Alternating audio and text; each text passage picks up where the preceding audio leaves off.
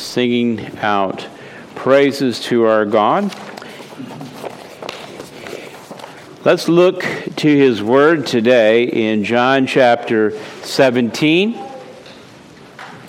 John chapter 17. This entire chapter really captures for us the prayer of Jesus. He's praying here on the eve of his crucifixion after giving to his disciples much instruction from chapter 14, 15, and 16.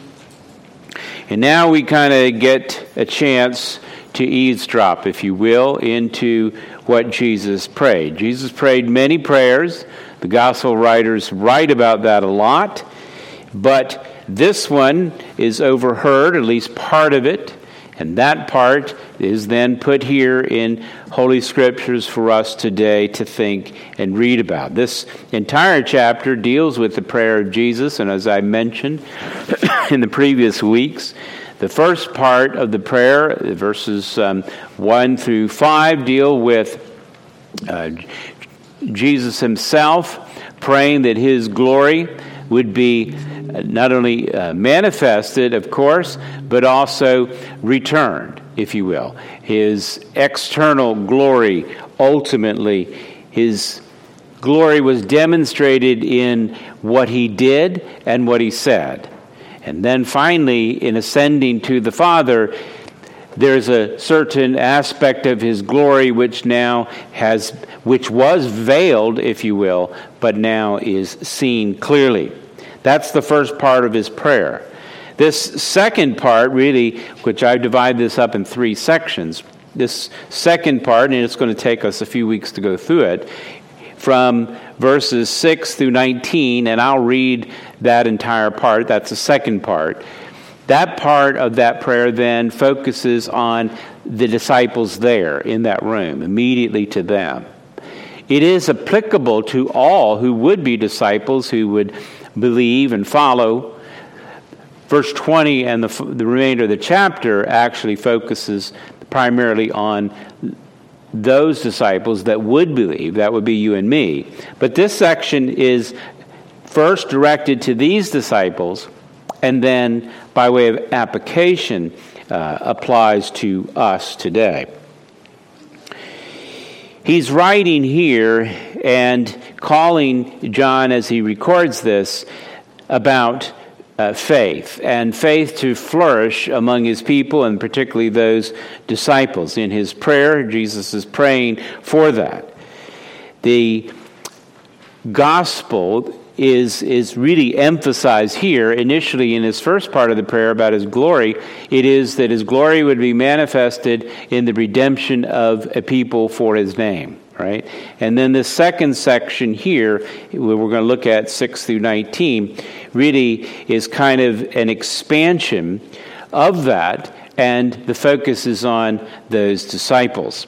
And the following third part essentially does the same. This prayer really has a lot to do with the salvation, Christ's work his mission of his accomplishment of saving a people for his name.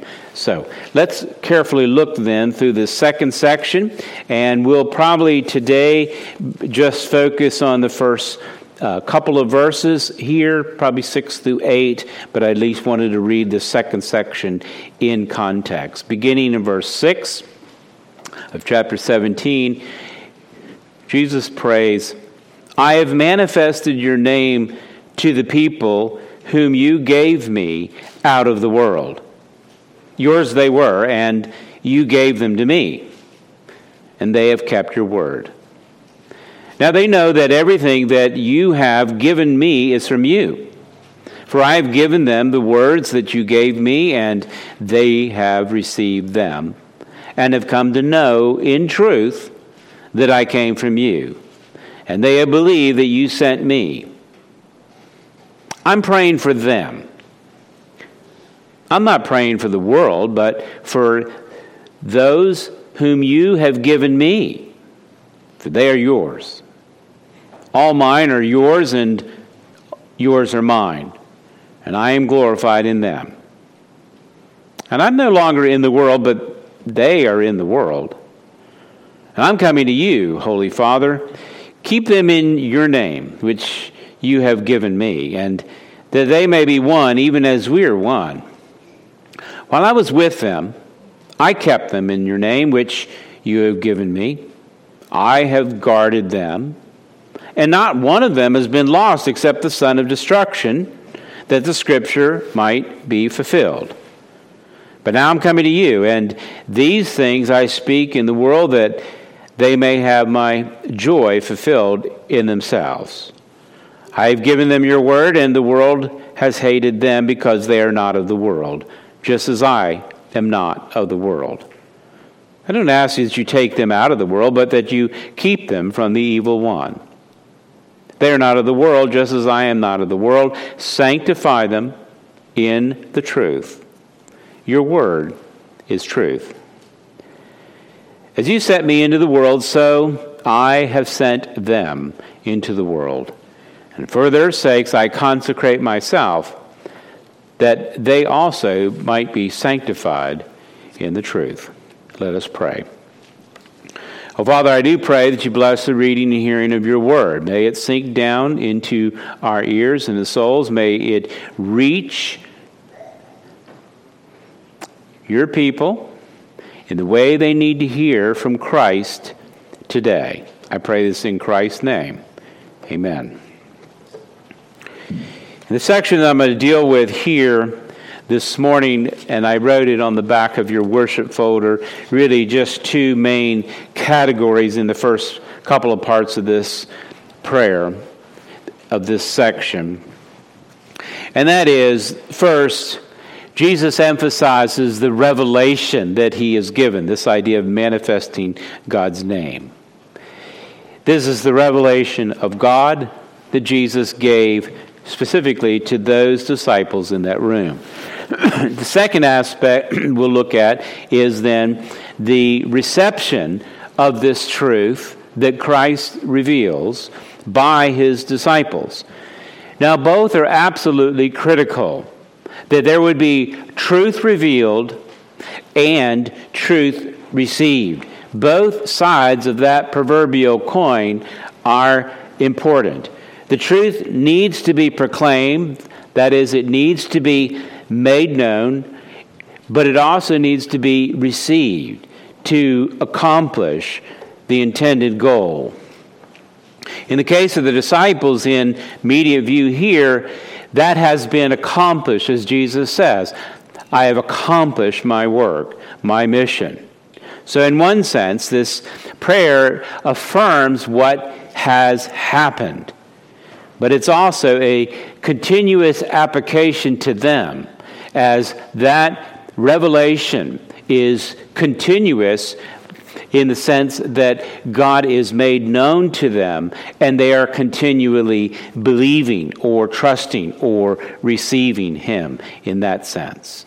They are continually manifested the glory of God in Christ Jesus through His Word, and they are continually believing it. It, it isn't as if, okay, I got the information, I understand it, now let me move on to something else.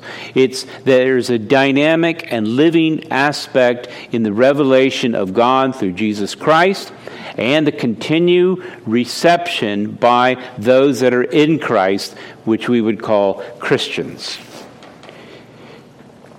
It is continually made known. Salvation, then, is a transformational experience in which the believer knows God through that revelation and continues to receive Him as well. Let's look at this first part the revelation given by Jesus Christ in his prayer. Verse 6 I have manifested your name. The word manifest here simply means to reveal, to show, or made known. And some of your translations may put it that way. That's the idea. I have made known your word. This is a substantial work of the Father that is accomplished specifically by Jesus Christ. Notice as we look from last week in verse 4, where Jesus says, I have accomplished the work. A significant part of his mission was to make God known, to reveal God, and he has accomplished that. It is this is an essential part that Christ specifically would be the fulfillment of the revelation of God, if you will. It is through Jesus Christ that all the pieces of the puzzle are put together, complete, and made known. Turn to Romans chapter 1, and I'll show you that as Paul explains. but let me just give you the map for this first. God is, is known in a public sense in the general created world in which we live. God is known. And people could look outside and recognize, even if they um, don't immediately, but there is something unique. And the more they look at the created world, the more fascinating it becomes. Whether you are able to go down further on a microscopic level to the, the uh, and we, we're not to the end of it. Every time we think we found the smallest part and particle, there's something more beyond that. And even at these intricate levels, how complex some of these things are and put together on that level. The macro as well. We just don't have the tools to look far enough in outer space, if you will, to see things clearly. But as we continue learn on both ends, we find out that there is, is something glorious and great in the creative world. In a practical sense, all of humanity understands that there is a God it is manifested in the idea of right and wrong. And even though we may come up with different rules about what right and wrong is, there is still a concept of right and wrong, right? We call this the conscience, the conscience of man that God has given them about the idea in a practical sense of things that are right or wrong. But there is another sense, and we're getting here with the revelation of Jesus Christ, specifically in a personal sense in which you can truly know God, and you only do so through the revelation ultimately of Jesus Christ. If you're in Romans 1, uh, Paul addresses this idea a bit in verse 19. Notice here, in, act, in accusing those that may not even have the written word of Christ, what they can know about God is plain to them because God has shown it to them, verse 19, verse 20. For his invisible attributes, namely his eternal power and divine nature, nature, have been clearly perceived ever since the creation of the world in the, the things that have been made and by the way, the things that have been made is, is a word in Greek from which we get the word poem. And that is, if, if you had a poem, it is a carefully constructed um, dialogue, right? Uh, uh, uh, a piece of literature that is carefully constructed. Well, this is how the world is, the creation is. Everything is carefully constructed, things hold together in some form or fashion. We know through direct revelation of Jesus Christ, it is through the word of his power, but nevertheless, the world is put together and speak to the fact that there is God. So they, Paul concludes here in verse 20 they are without excuse. There is no excuse. Verse 21 although they knew God, they didn't honor him as God or give thanks to him, but became futile in their thinking, and their foolish hearts were darkened. This is what happens when you rebel against the light of God as demonstrated in the general revelation or in the very practical personal revelation of your own conscience you will uh, you're without excuse because you don't glorify God and that rebellion will further harden you said here to be darkened, right? Foolish hearts darkened. Well, how is then this to be reversed? How will this be changed? Do, do we just create dialogues and demonstrate proof of the creation? Or do we make great arguments about the internal witness of your own conscience concerning morality? I'll tell you how you change darkness to light, and that is to point to a person. And that is the capstone here Jesus Christ, the very light of the world. Turn over to the first chapter of John, and I'll walk you through it as John's gospel begins. Christ, remember, he says, I have manifested your name. Verse 6 and 17, where we're at. I'm, I'm asking you to turn to John 1. I don't want to confuse you. And in verse 4 of chapter 17, he says, I've accomplished it. So, what has he accomplished? And what is he manifesting? Here at the very beginning of the Gospel of John, if you remember, in the very beginning of it, verse 4, speaking of Jesus Christ, in him was life. And this life was, note this, the light of men. The light shines in darkness, and the darkness has not overcome it. And this, this is a great illustration. It perfectly demonstrates it. Darkness cannot overcome light. Go out on a dark night where the moon is obstructed by the clouds and no stars are out, and pull out a flashlight and turn it on. It has no problem overcoming the darkness. Now, here, metaphorically, Christ is ta- spoken of as life, and then this life is illustrated as the light of men. It shines in the dark places, and the darkness cannot overcome it. Th- this is how you overcome the rebellion and the darkness in the hearts of people. It is through Jesus Christ. It is Jesus Christ who manifests, if you will, the name of God. It's the same idea being given here. Look down in verse 9 of the same chapter. Speaking of Christ, he is the true light, which gives light to everyone that is coming into the world. He goes on and say in John uh, 1 verse 10, he was in the world, the world was made through him, that is Christ created the world, but the world didn't know him. The world in general doesn't know him. They're in darkness. And he even comes, verse 11, to his own. His own people didn't receive me. In other words, he came to the Jewish nation and they rejected him, they crucified him. But all who did receive him, who believed in his name, he gave the right to become children of God who were born not of blood, nor of the will of the flesh, nor of the will of man, but of God. This is God's work.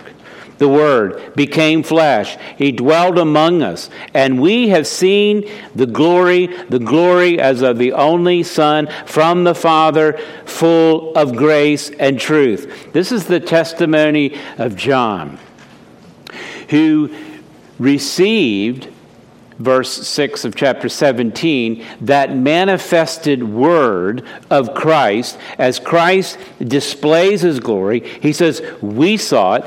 Not everyone saw it because they rebelled and rejected, and their foolish hearts were hardened. But this grace came and was made manifest. Here in parentheses, it talks about John the Baptist in verse 15. He witnesses of Christ, he tells of Christ. He says, This is the one who I said, He comes after me, but he ranks before me because he was before me. He is the eternal God. In the beginning was the Word, and the Word was with God, and the Word was God. He says, From His fullness, then, we all have received grace upon grace. What I'm suggesting here is that Christ is the manifestation of the revelation of God, and it is through him that you will receive grace upon grace. Oh, you must receive it. And we'll get to that in a minute. But for now, focus on the fact that it is Christ who reveals. It is the revelation of Jesus Christ that makes God known. Verse 18 No one has ever seen God. God, the only God who is at the Father's side, who would that be? Jesus. He has, note this, made him known. We get the word exegesis from this idea of made known. It's, it's a technical term that just seems, it just means to explain. It's Jesus Christ who puts the answer to all of it, who explains it. This is the work of Christ that he prays as an affirmation of his accomplishment in 17, verse 4. And he goes on to say that he makes God known, verse 6, as he manifests his name. What is God's name that Jesus manifests? It's all of who God is. It is His fullness, every aspect of who He is. Those things about God were known, in a sense, in general creation.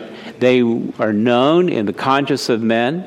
And there were words spoken by the prophets. But those words were not complete until the incarnation of Christ. They spoke of Christ. It was it, Moses spoke of Christ.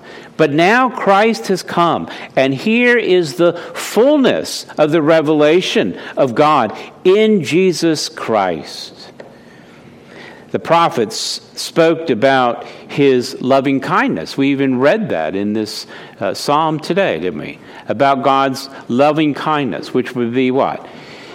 His faith, faithfulness, if you will, his love, his mercy, His grace, all of that is what that word means.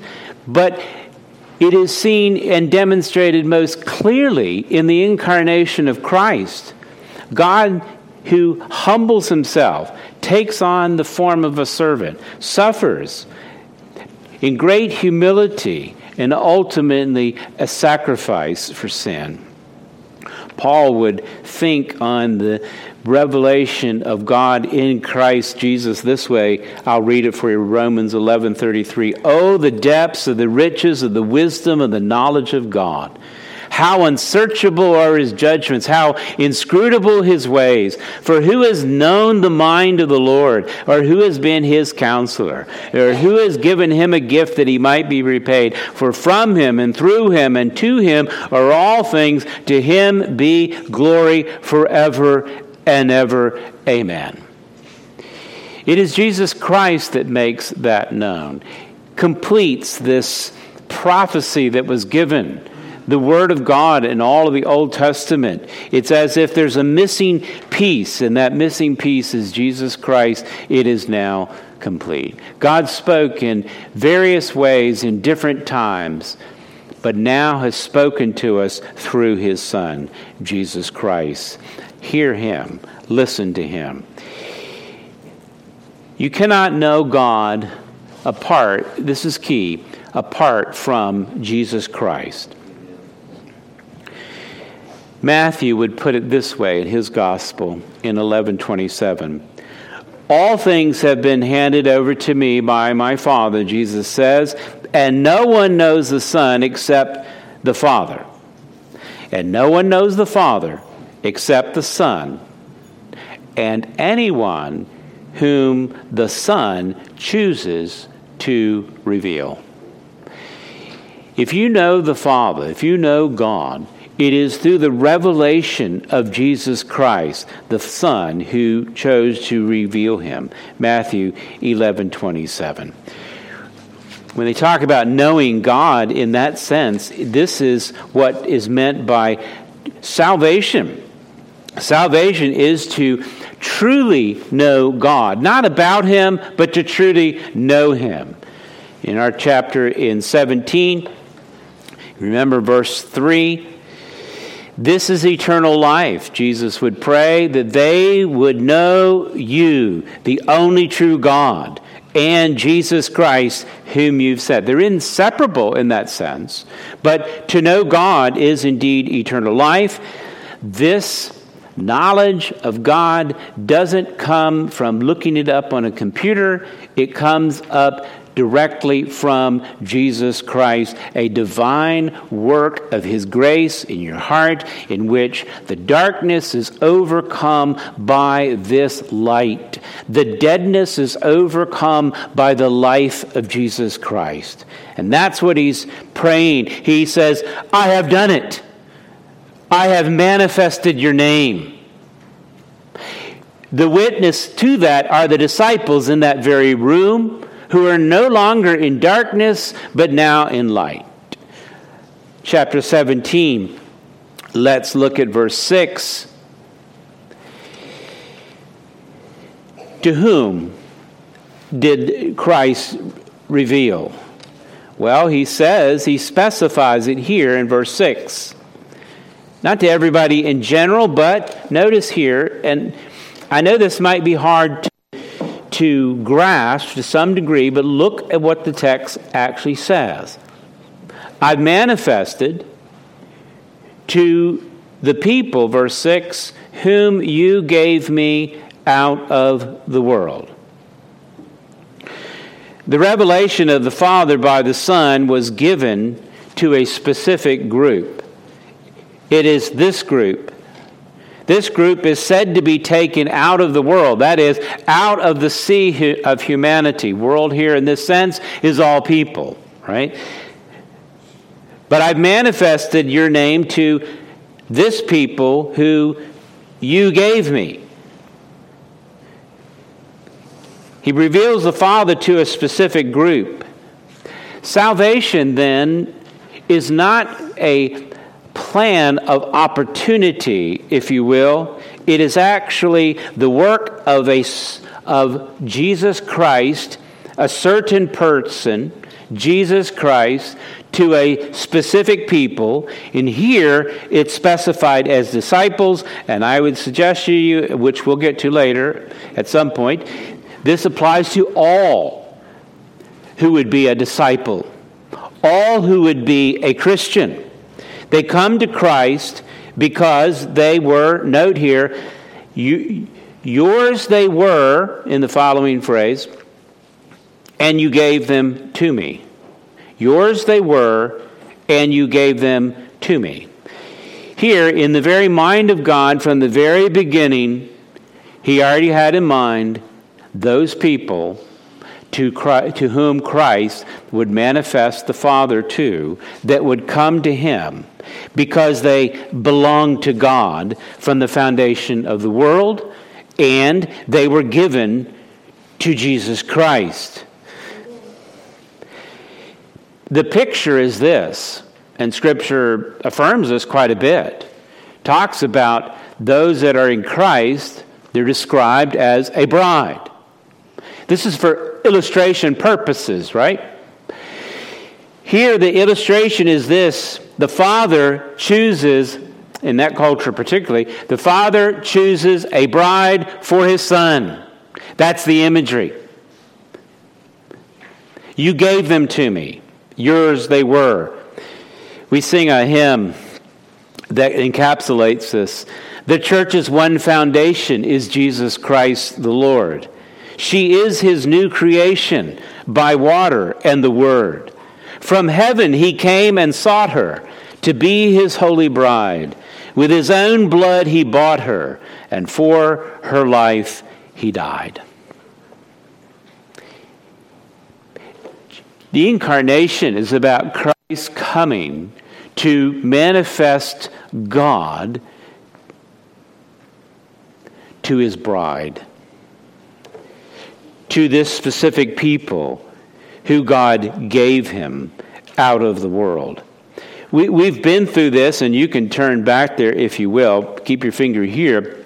We've we've said this a number of times, and and again, I'm not. My attempt is not to get on a hobby horse, if you will, about this particular topic. One of the benefits of going through the scripture verse by verse is simply that whatever's here, this is what we're talking about. And I assure you, this is Jesus' prayer. It is consistent with what he has taught and said all to this point. One of the more notable passages, if you want to see it, and I'll just quote a couple verses from it, is chapter 6. Consistent here with uh, verse 6 of chapter uh, 17, where he says, You gave me, them to me, and yours they were, and you gave them to me. Here Christ says in chapter 6, teaching his disciples before this prayer, all verse 37 of chapter 6 all that the father gives me. You see how that parallels? They were yours and you gave them to me. Okay? That's his prayer. Here in his teaching in, john 6.37 all the father gives to me will come to me of course they will because they have been given by the father that's why they come the only reason you repent and believe, which again I'm going to get to hopefully, about the reception, you must repent. You must believe. You must receive. This is essentially important. But like we saw in the first chapter, you must do this, but you are born again by God's will, not by yours. Okay? It's by His blood, not yours. It's by His work, not yours. It's by His grace, not your doing. So this is consistent then. The Father gives those that come to Christ, those that receive Him. And if you come to Him, which you must and you will, He will never leave you. He'll never forsake you. He will, in this text, says, I will never cast you out. Down to verse 65 of the same chapter, he again affirms this is why I told you that no one can come to me unless it is granted to him by the Father. I'm not suggesting this might be easy in your mind to understand, but this is what Scripture teaches. This is what Christ is praying. Those that the Father gives will come, and no one can come unless it is the gift of the Father what happens to those, verse back to chapter 17 and verse 6. How will that group be identified, if you will? That specific people, verse 6, they have kept your word. They are obedient to the faith they confess Jesus Christ as Lord. Now,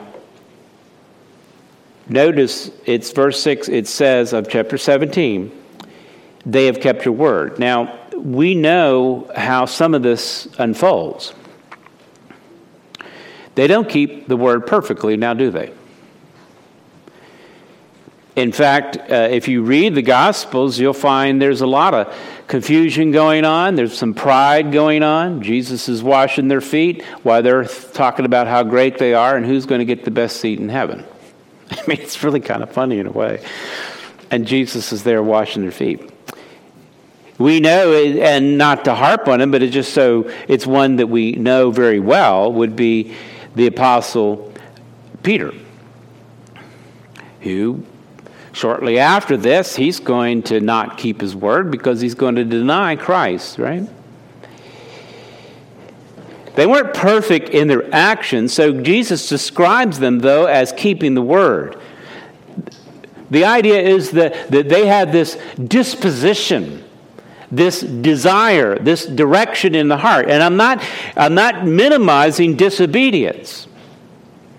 John will say in his, in his epistle, Confess your sin. He's faithful and just to forgive your sins and cleanse you from all unrighteousness, right? The believer has a disposition to continually confess sin, not conceal it. Oh, I'm not even saying doing that perfectly, but there is this direction in their life. It would be, use this analogy, if somebody is alive and you throw them out in the middle of the ocean, they're going to paddle as long as they can, as long as they're alive. When they're dead, they'll stop paddling. Okay? the point of that illustration is just to say those that are alive will struggle. And if you are alive in Christ, you will fight sin. You will struggle with it. You will only overcome it through the power of the Holy Spirit, of course, putting to death the deeds of the flesh. But that's a different disposition from those that are hardening their hearts against God. This is a, a, desire and a direction in their heart to want to be in conformity to God's Word. When we teach God's Word, you're not looking for, well, what's a loophole so I can do what I really want to do over here? No, it's, I, okay, this looks like God wants me to do this and not do that. Oh, Lord, help me to do your will and to not disobey your will. Protect me from the evil one. That's the disposition of somebody who is a believer, who has the light of Christ, the life of Christ revealed in their heart, who truly know God, who have eternal life. They have a different disposition of heart. They love Christ. They keep Christ uh, commandments because they love Christ. There's a love of Christ in their heart. Now, with the time remains, I want to look at the second half in our text. First, this is the revelation of Jesus Christ. It is Christ who reveals to those who God has given. They demonstrate that in their obedience. Salvation then is a supernatural event. It's experienced in real time by you and me and expressed in our belief. It is difficult, and we're really not responsible to go out and try to figure out, and a lot of people try to do that. Okay, well, who has been given by God to, to Christ? Scripture never commands us or tells us to do that. You know what it tells us to do? Preach Christ. Okay? Spurgeon often said that when they asked him about these, these matters of divine election, what do you do? So, well, I can't lift their shirt to see if there's some sort of mark. I think he called it a yellow stripe or you might even think of some sort of tattoo. That's not the case. We just simply preach Christ and call all men to believe. If you reject this message, though, I want to greatly warn you the more you hear it and the more you reject, the more hard your heart will be and the greater your judgment. It is a great mercy to hear the words of Christ. It is a great warning to, to reject him. James Boice, in his sermon on this section here, asked a good question, I thought, was, though, how, how does somebody know that they are God's, given to Christ, revealed this great truth? In other words, how would they know that they are that one, one of the elect? And as I thought about it too, how, how, would the church know? This is a decision that we have to make, whether we take someone in or send them away, right? John, John says in his epistle, they went out from us because they, they weren't of us. Well, the church has a responsibility to do as well, to receive and send away those that are not in conformity of Christ. So, how can you know? I think um, really in the, the remainder of this, we'll go 8 through 9, I think. Um, I see at least four keys here. Because this is good for you to examine your own heart and to know to help others as well. Jesus would say in verse 7, note this, these disciples that received his word, he says, Now they know that everything that you have given me is from you. That, that is a general statement about him. He's talking about in specifically these disciples, but it does apply to the state of all true believers, everyone who is truly regenerate. Their mind is different. They have a different disposition Notice that they, they, they know the Father, not just in a factual way, but they know Him in a personal way. Four keys, and I'll close with this. First is the revelation of Jesus Christ, the revealed Word. Notice verse 8. I have given them the words that you gave me. He's talking about this group that have received his word. I have given them the words that you gave me. This is speaking of the revelation of the word of God. This is the content of the faith, the content by which you can find right now in the pages of Holy Scripture. The Word of God is the Word of Christ. It's, it's not a coincidence that John begins this gospel that way. In the beginning was the what? The Word. And the Word was with God, and the Word was God. In the Great Commission, as we go about to preach Christ, as he charged his disciples, this great commissioning, it was to make followers and disciples that would be learners of Jesus Christ, learners of his word. And then we are to demonstrate that they indeed have received his word and believe him and baptize them in the name of the Father and the Son and the Holy Spirit. And beyond that, which is a symbol of truly what has happened in their heart, baptizing just means to be immersed or united with. That is, in that sense, united with Christ, teaching them to observe all things that Christ has commanded you. And Christ is with you to the end of the age. You teach all that Christ has commanded. In this Great Commission, when we baptize, we baptize what? In the name of the Father and of the Son and of the Holy Spirit. In that aspect, that's, that is revelation of the Word of God about the triune God, which really wasn't fully known until what? The incarnation of Jesus Christ.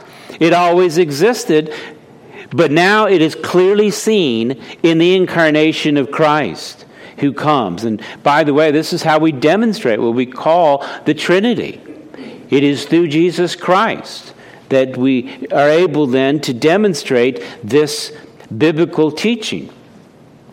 In addition to that, this revelation is the content of, his, of the faith is the very commands of Christ. What are the commands of Christ? All of it. All of this word that you have before you. This knowledge of God comes through Jesus Christ and through his revelation. Faith, belief, trust, reception comes by hearing the word and the word about whom? Jesus Christ, Romans 10 17.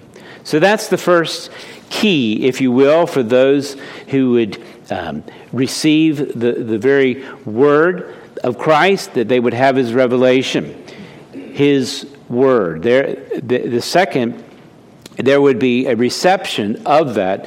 Notice verse 8, he gave them the word, and verse 8, they received him.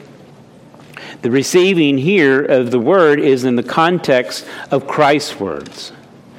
This is more than just knowing about various facts that Christ teaches here, but this receiving has the idea of receiving by believing and accepting all that, that is said there to be true.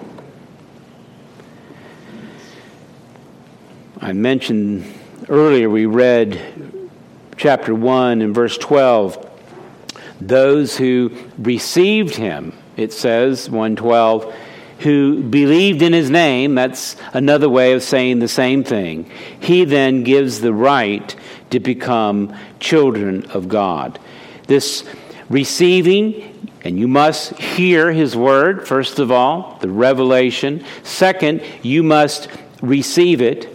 But the receiving of his word is not ultimate, it is penultimate.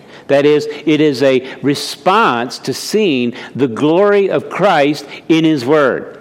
How would you see the glory of Christ in His Word? He has made it known. It is a supernatural work of Jesus Christ. but you know what your response is. When you see it, you fall down like a dead man and say, Woe is me. And he touches your lips and purifies you. The receiving then is necessary. It is a response to seeing that which is genuine. It would be as if I wanted to pay you for an item that you had or for a work that you did, and you receive it because you see that funds as something that is genuine. Those who are given to Christ by the Father will respond in the reception of Jesus Christ as someone who is absolutely true. And I just pause here one second to say here, liberals who deny the veracity of Jesus Christ are very thin ice at this point. Some may actually be deceived about him and his true nature and be misguided but, con, but questioning the veracity and the truth of Christ's word and what he says is, is really a word from the devil. You're more likely to be a false prophet or a heretic if you reject Jesus Christ, and that includes the very nature of God, as we would baptize in the name of the Father, Son, and the Holy Spirit, co equal three persons, one God, and all that Christ has taught, which is Genesis to Revelation, all of it is the words of Christ. The third thing, not only do you hear the revelation of God, then you see it to be true, that is, you receive it. But notice verse 8, it speaks about a reality. He says, and then we have come to know, that is a change of mind and disposition, to come to know in truth that I came from you. This is the reality of the Word of God. This response goes way beyond the acceptance of the truth that you, re- that you got, the truth that you received, but in, in reality, you have then a personal relationship with God that changes everything the way that you see the truth. In the couple of previous chapters, in the same context of time, Jesus tells these very disciples in chapter 15 and verse 15, he says, No longer do I call you slaves, for the slave doesn't know what his master is doing. I've called you friends.